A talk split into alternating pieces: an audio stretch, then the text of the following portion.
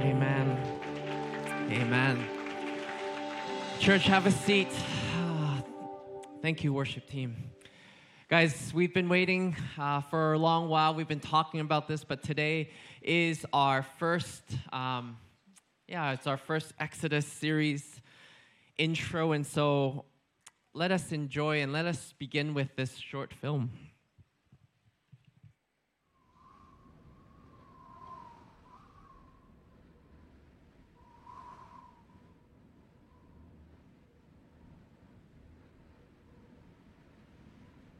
I remember when I first heard about the Exodus. I was maybe like six or seven, sitting in some Sunday school classroom, hearing about a God who does miracles the parting of seas, the dropping of food from heaven, the turning rivers into blood. I mean, it was the stuff of legend and fairy tale, and my imagination just soared. So I kind of grew up believing that when God delivers his people, he does so by stepping into moments of human history in earth shattering ways, that he, he steps into the worst moments of human suffering to change it in an instant. Well, I've come to learn, of course, that actually the greatest miracles God does is not the parting of the seas, the dropping of the food, the turning rivers red. The greatest miracles that God does are the small, almost imperceptible changes that happen inside of us the things that on the surface appear almost inconsequential or meaningless, but when seen all together, create a story that actually is even greater than we could ever have first imagined.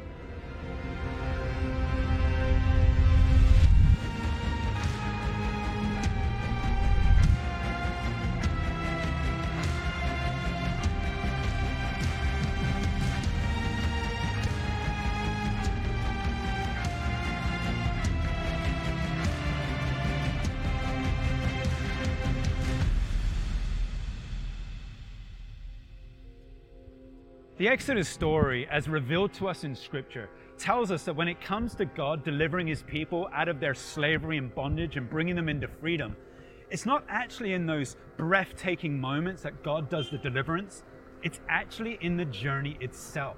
In fact, it's in the journey, in all of its highs and its beauty, as well as its struggles and trials and hardship, that actually the deliverance itself occurs. And this tells us something very interesting about the Exodus narrative that if it teaches us anything, it teaches us this that God indeed is in the business of delivering his people. That deliverance, however, may come in a form that we never first would have expected.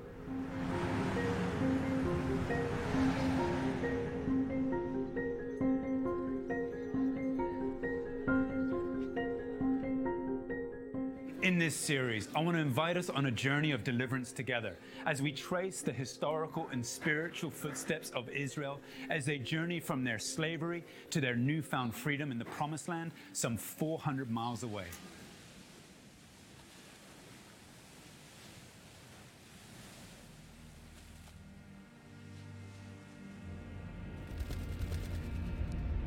It's a journey with many twists and turns a journey of both joy and sorrow, of great hope and painful tragedy. It's a journey that will take us from these crowded streets of Cairo to the sacred tombs of Minya, to the shores of the River Nile, to the wide expanse of Sinai Desert, to mountain peaks of stunning beauty, to valleys barren and endless. It's a journey that will take us across the breadth of Egypt, right up through the land of Jordan eventually into the heartland of Israel itself. And it's a journey that starts with you. You see, we all have a story of oppression. We all long to be free from the things that enslave us. So, could it be that this ancient story of tragedy, slavery, and oppression, and ultimately freedom and hope and love, is actually far more about you and your story than you ever realized? Our God is a God who longs to bring people out of slavery into freedom. He's a God of hope and goodness and promise. He's the God, in other words, of the one thing you need most Exodus.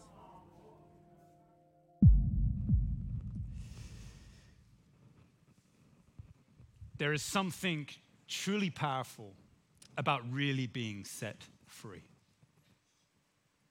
There is nothing like it in this world about going from a place of slavery, a place of oppression, a place where you feel like you don't have personal choice, to a place of profound freedom and life.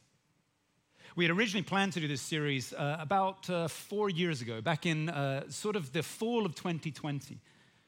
But this little thing called COVID had other plans, and the whole thing got delayed.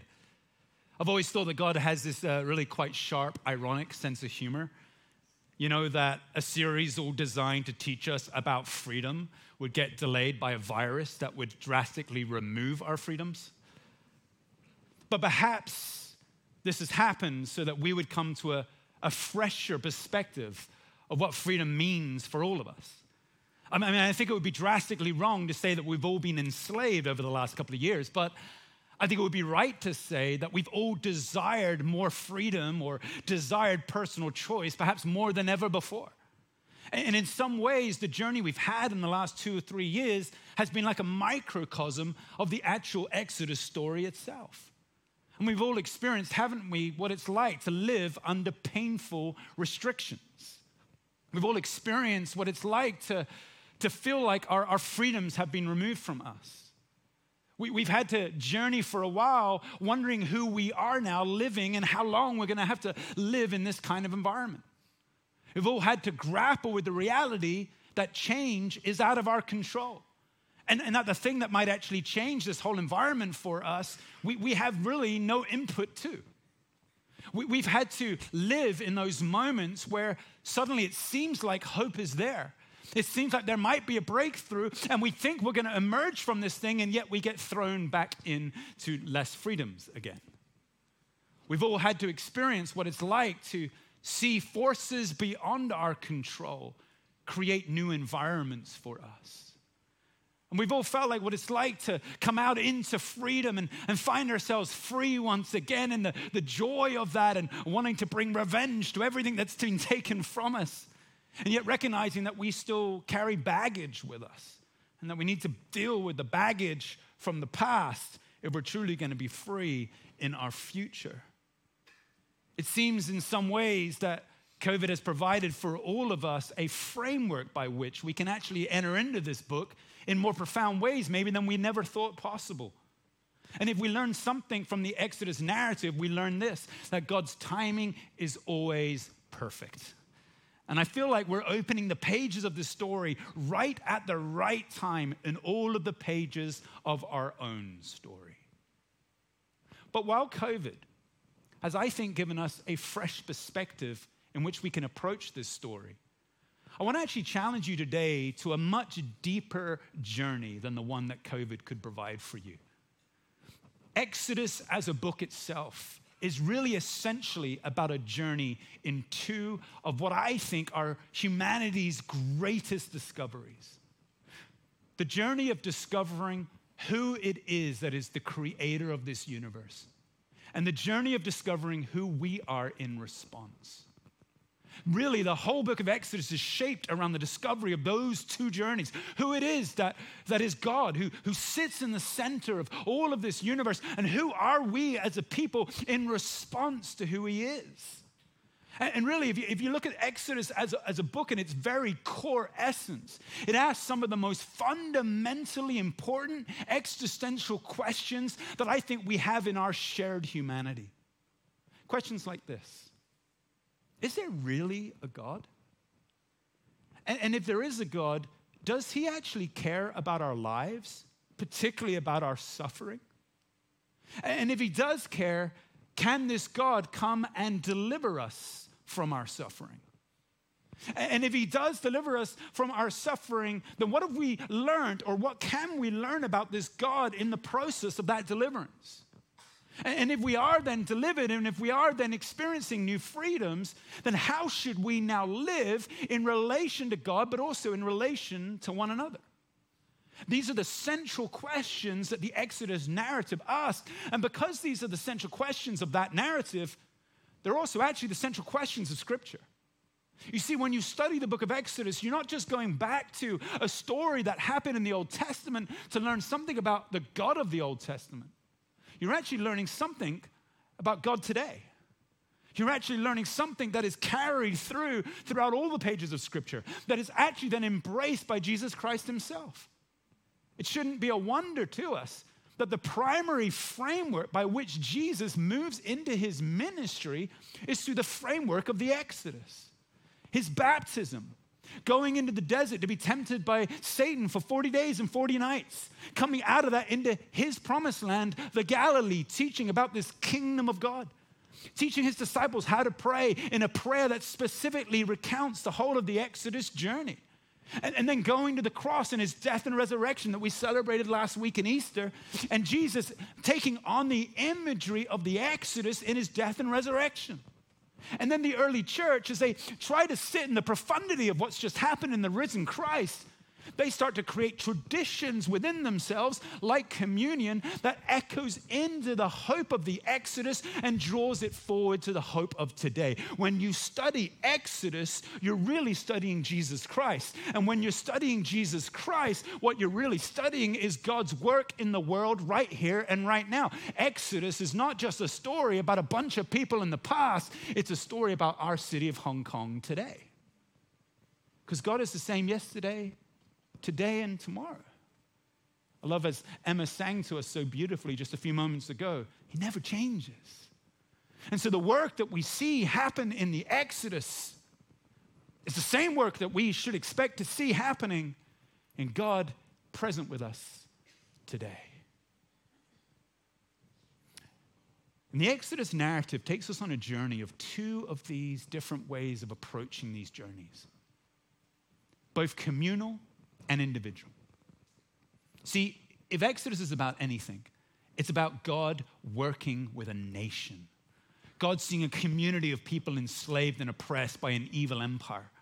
God stepping into that out of compassion, hearing their crying and their groaning to be set free and God taking a nation, a community, and bringing them out of the darkness of their slavery and bringing them into the light of a new promised land. And in the journey of doing that, helping them to remove not just the slavery of the shackles of their physicality, but the slaveries that had shackled their hearts.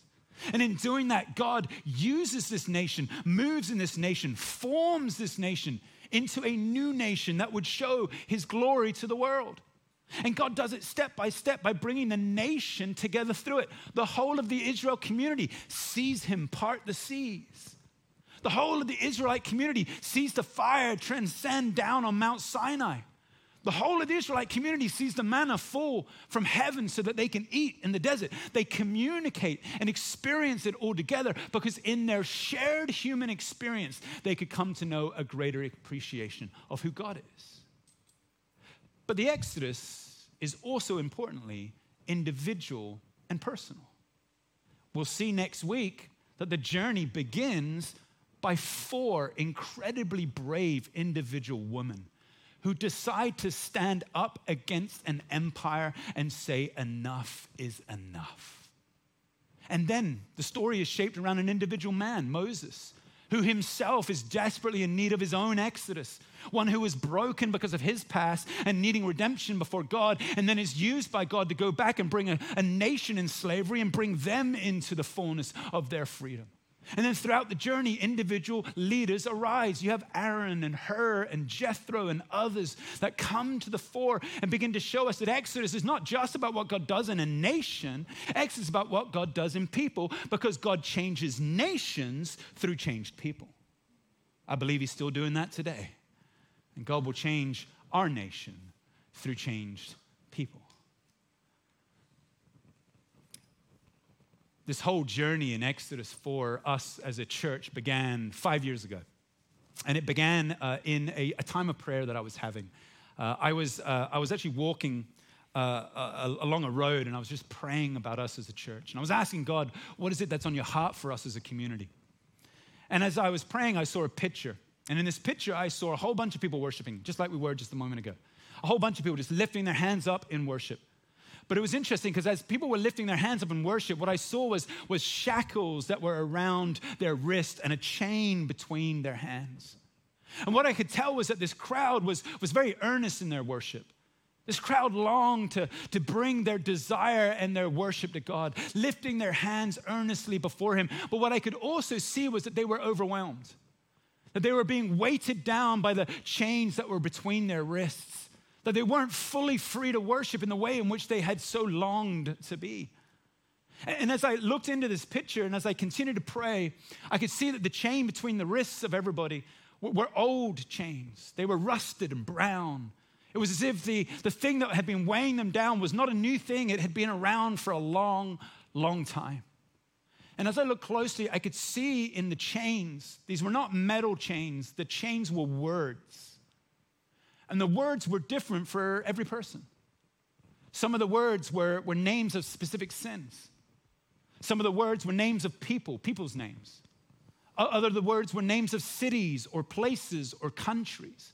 Some of them were, were names of emotions and things like that. And, and I could tell that it was just a statement of the thing that was keeping them in bondage from truly worshiping how they longed to worship. And as I saw this picture, I knew that God was speaking to me personally. I knew He was speaking to me about my own habitual sin, about some of the brokenness that I've carried around with me in my adult life. Where maybe I've had seasons of victory and seasons where I felt like I've, I've kind of overcome it, and then I would fall back into it again. Stuff that I know I carry where it's, it's like a slavery in me. And I wonder whether that might resonate with any of you in this room as well. I wonder whether you would, you would consider yourself perhaps sometimes held back from fully worshiping God. Your heart's in the right place. You want to be a Christian. You want to walk in the world in that way. You want to offer God your greatest glory, and yet something is holding you back. And you, you know that, that sometimes as your hands are up, that there's a heaviness on your heart. And despite how the fact that you've, you've tried to shake this thing, you've tried to remove it from you, it still seems to remain. And if that is you here today, then this whole series is for you. Everything we're going to do over the next 25 weeks is all designed not just for us to learn something about some Exodus in the past, but for us to actually journey on an Exodus ourselves. For us to realize that we don't want to be carrying those weights around with us anymore, the baggage that might be with us, the chains that might be holding us back. For us to realize that there is actually a way in which God can deliver his people, and if he did it then, he can surely do it again the hope that we might have inside of us for the movement of God inside of us. That we would realize that when we read about the Exodus, we're not just reading about God doing something for a people in the past. What we're reading about is God wanting to do something for all people in all time, God expressing who He is for all time so that we would come into a greater sense of freedom no matter when it is that we come to worship. See, we serve a God who's not the God of the Exodus of the past, but who's God of the Exodus today. Come on, church, the God of the Exodus today, right here, right now. There is no sin in this world that Jesus Christ cannot help you to overcome. I want to say that again because I don't know if you heard it. There is no sin in this world that Jesus Christ cannot help you to overcome. There is no slavery that is more powerful than the name of Jesus. There is no Pharaoh that God cannot bring to his knees. There is no empire that God cannot overcome. There is no sea that God cannot part. There is no mountain that God cannot shake. There is no desert that God cannot provide in. There is no promised land that God cannot conquer. He's the God of the Exodus. And because He's the God of the Exodus, He's at work right here, right now. You have not come for 25 weeks of some visually engaging films for you to be entertained or for you to learn something new about the biblical book of Exodus. You've come for biblical Exodus yourself. Come on, church. That's His heart for you. And that journey starts today. starts right here. Some of those old rusty chains are about to break. God starts the journey with Israel by explaining to him his heart for Exodus and the process by which he does Exodus. And when God explains it to Israel, he's not just explaining it for them, he's also explaining it for us so that we would still know the way in which he does Exodus in us today, both individually and also communally. And I want to read this to you. It's, it's from Exodus chapter 6. It's a little bit into the story. God's come and appeared to Moses. He's told him to go back to Egypt to, to tell the people that he's going to deliver them, to stand before Pharaoh. Moses has gone and done that a few times. Pharaoh's ignored him and rejected him. But God continues to bring the promise of his exodus. And this is the moment where God speaks that out over the Israelites themselves. It's Exodus 6, starting in verse 6.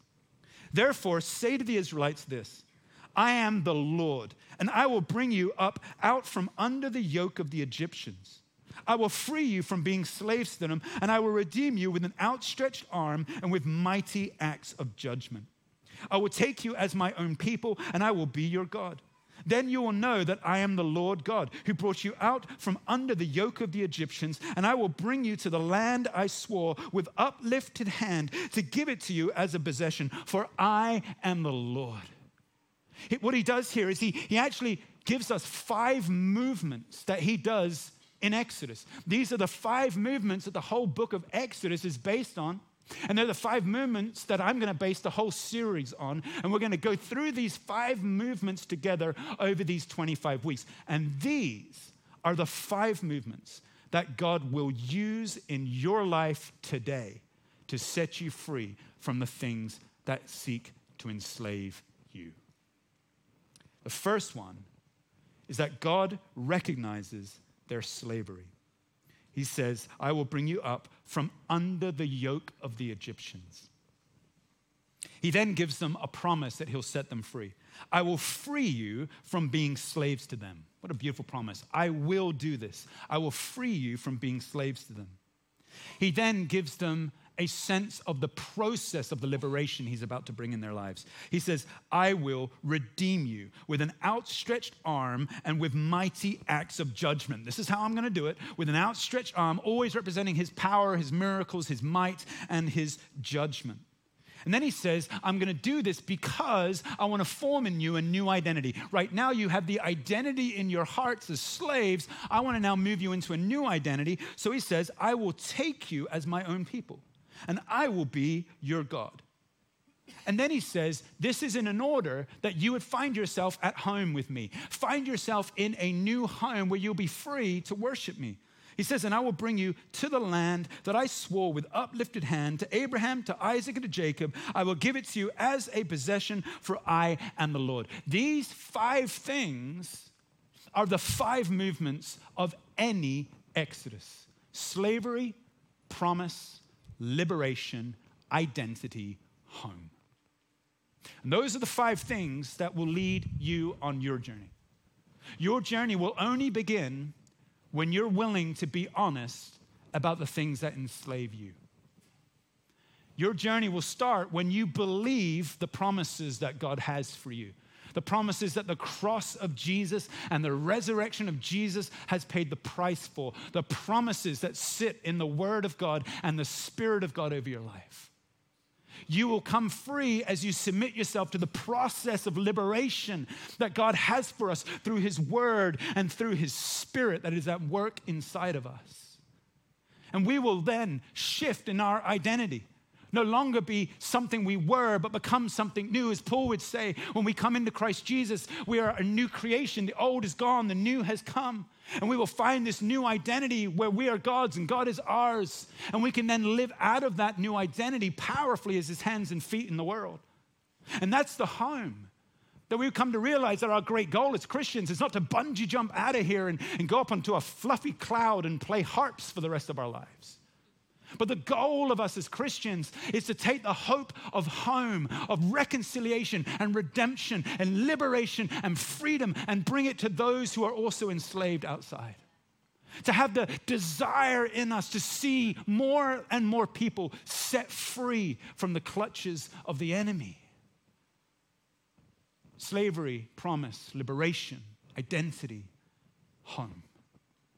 And as we go through this in this series, my my prayer for you is that you would, you would find that flowing for yourself in your life as well. And God does this because he's, he's trying to change something. Exodus is about change, it's about the change that happens inside of us and then a change that happens in us as a community. See, the Exodus narrative is purposefully disruptive and subversive so that it can create and settle. Follow this. It is purposefully disruptive, disrupting us out of darkness, disrupting us out of our sin and our slavery and our brokenness, so that it can create something new in us and settle us into that, so that that becomes our identity and not our slavery before. We'll see in this series that the hard part was not getting Israel out of Egypt, the hard part was getting Egypt out of Israel. And that'll be your journey too. And as God subverts and disrupts the brokenness in our lives and pulls us out of it, He creates and settles us into something better and new. See, see, the great hope of the Exodus is this overarching narrative that is found throughout. And it's this there is a drawing out to draw in. Say that again. There's a drawing out to draw in. You see, this is really important that you get this, church. The goal of the Exodus narrative is not freedom. Freedom is not the goal. The goal is intimacy. You are pulled out of slavery, not just so that you can experience freedom. Paul would write, You're now free, so be free. What he's saying is, freedom is not the end point. Freedom is designed to do something. Freedom is designed to put you in a place where you can now worship in an intimacy with God that perhaps you've never been able to worship before. The picture I had with everybody trying to worship, but with chains between them, God releases us from our chains so that we can be even more intimate with Him. We're drawn out so we can be drawn in. In fact, God says this to Moses in Exodus chapter 3. We'll see this in a few weeks' time at the burning bush. He says, The reason why I have compassion on my people who are enslaved, the reason why I want to deliver them out of their slavery is I want to bring them now into a new land so they can worship me. My, my great excitement for you as you start this series is that all of this is about your journey towards greater freedom in your life so that you might be able to worship Him.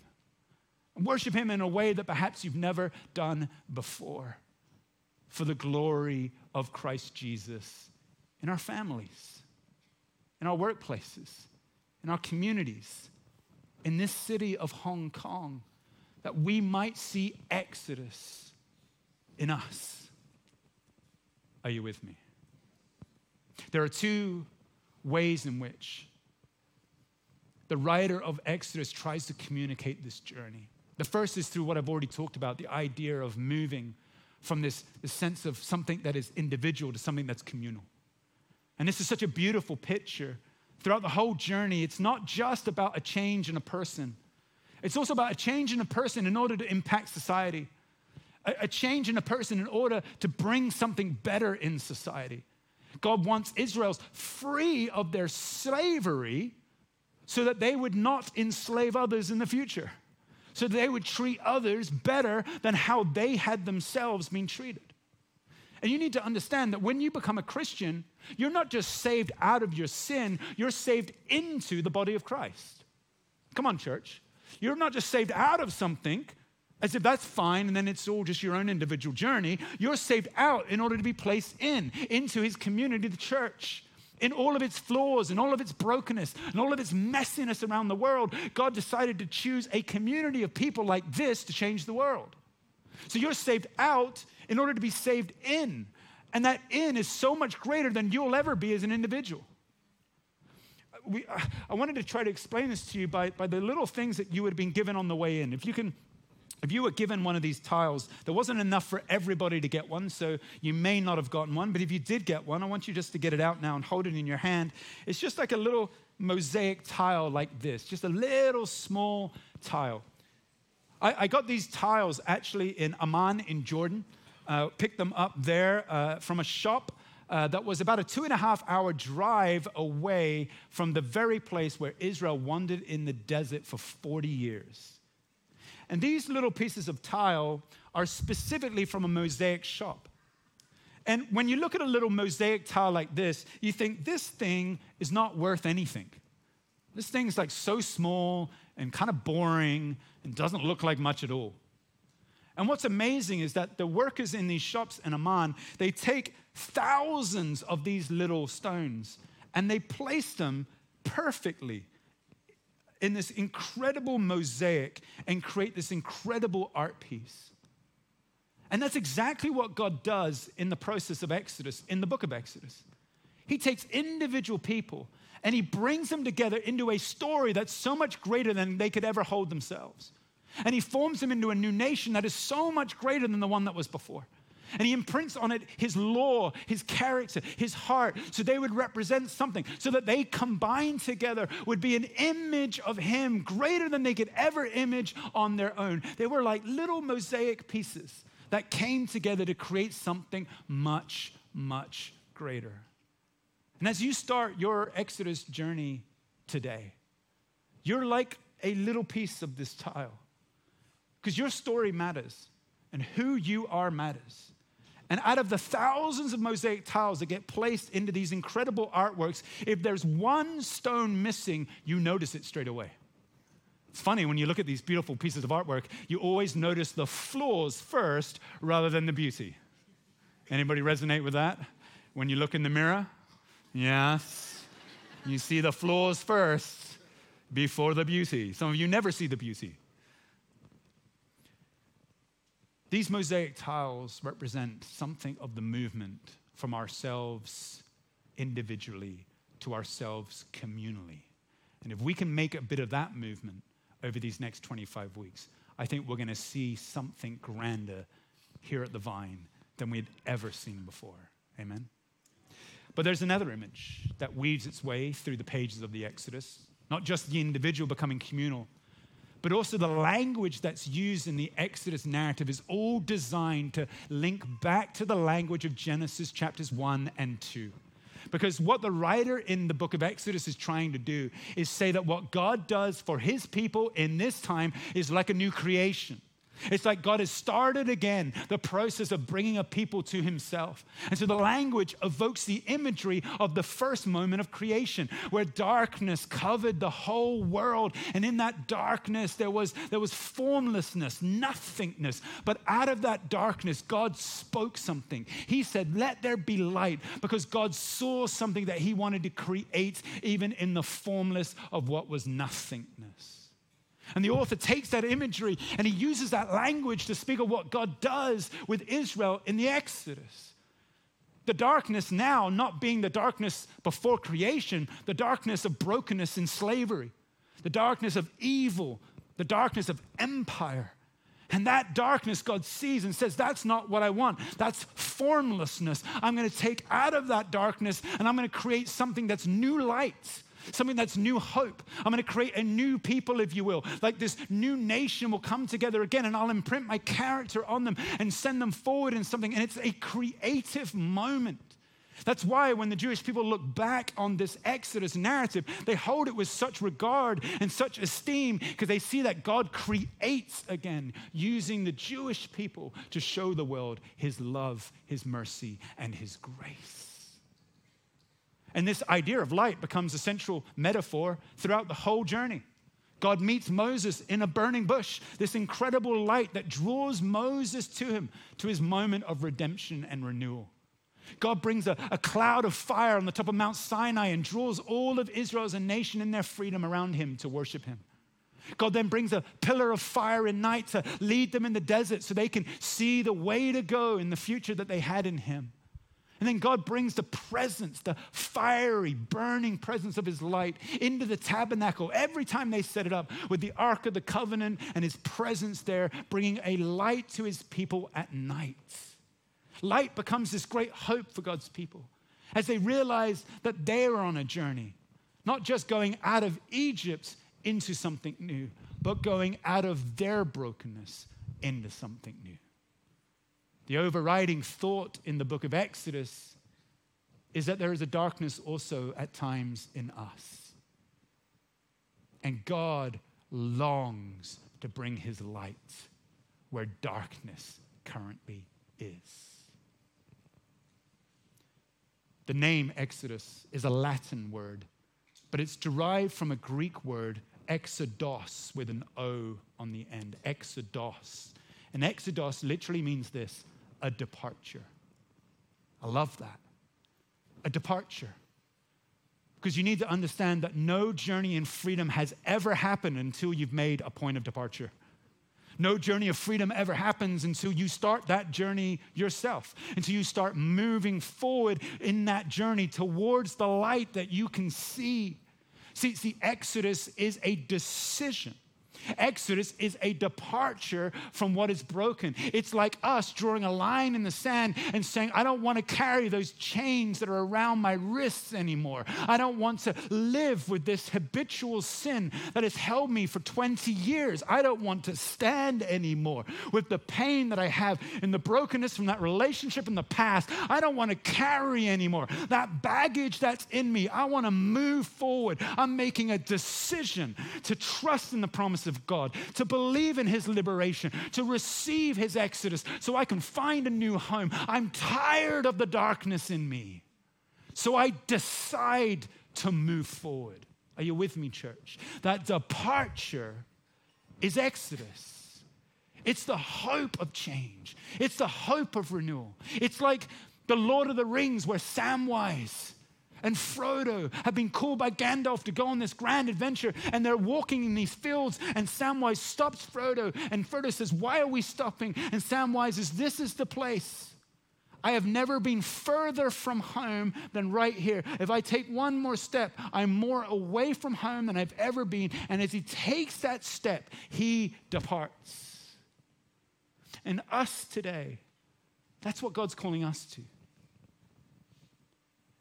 See, you can take the next 25 weeks and you can watch the nice films and you can feel entertained and you can learn a lot about the book of Exodus and you would have missed the point completely.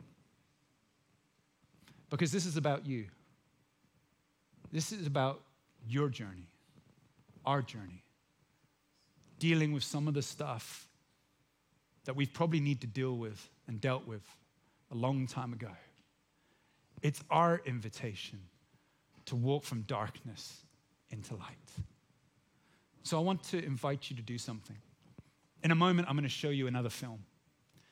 As part of the teaching films that we have throughout this series, we also have a number of points throughout the series, like critical points in the five movements I explained earlier, where we actually show you a creative film. And these creative films are made by our team, and the creative films are designed to cause you to reflect to think, to feel something, to be able to bring the teaching from your head into your heart. And in a moment, I'm going to show you the first of these creative films. It's based on a poem that we wrote as a team, a poem that explains the journey that there is from darkness into light. And as I show this to you, I want, I want you to use this as a reflection piece for you to begin to ask God, what is the thing that I need to depart from? What is my exodus? What is the thing that I need to depart from in this series? What is the thing you're calling out of me? What is the step I need to take? What is the darkness that I need to be honest about right here and now so that I know that I have a point of departure to be able to move forward? Because it starts here. And I want to experience freedom, not just so that I would be free, but freedom so I would be intimate with Him in a way that I've never been before.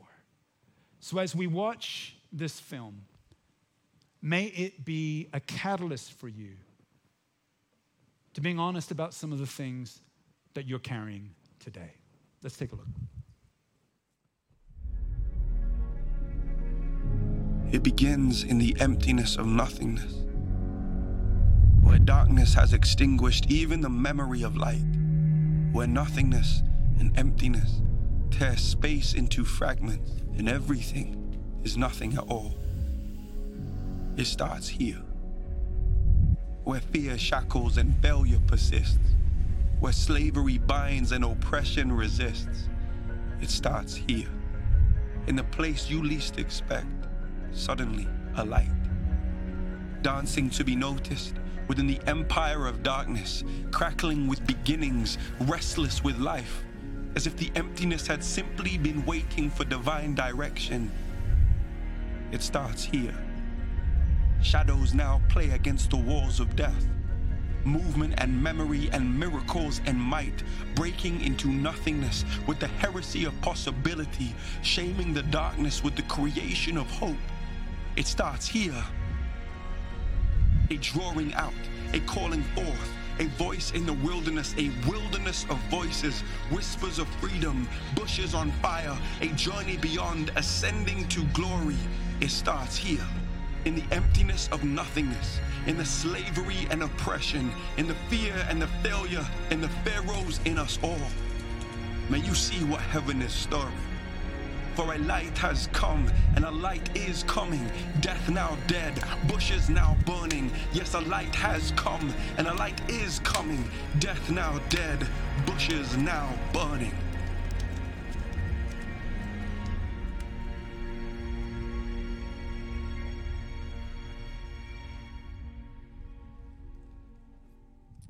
Wonder if I can invite you to stand. I want to pray for you.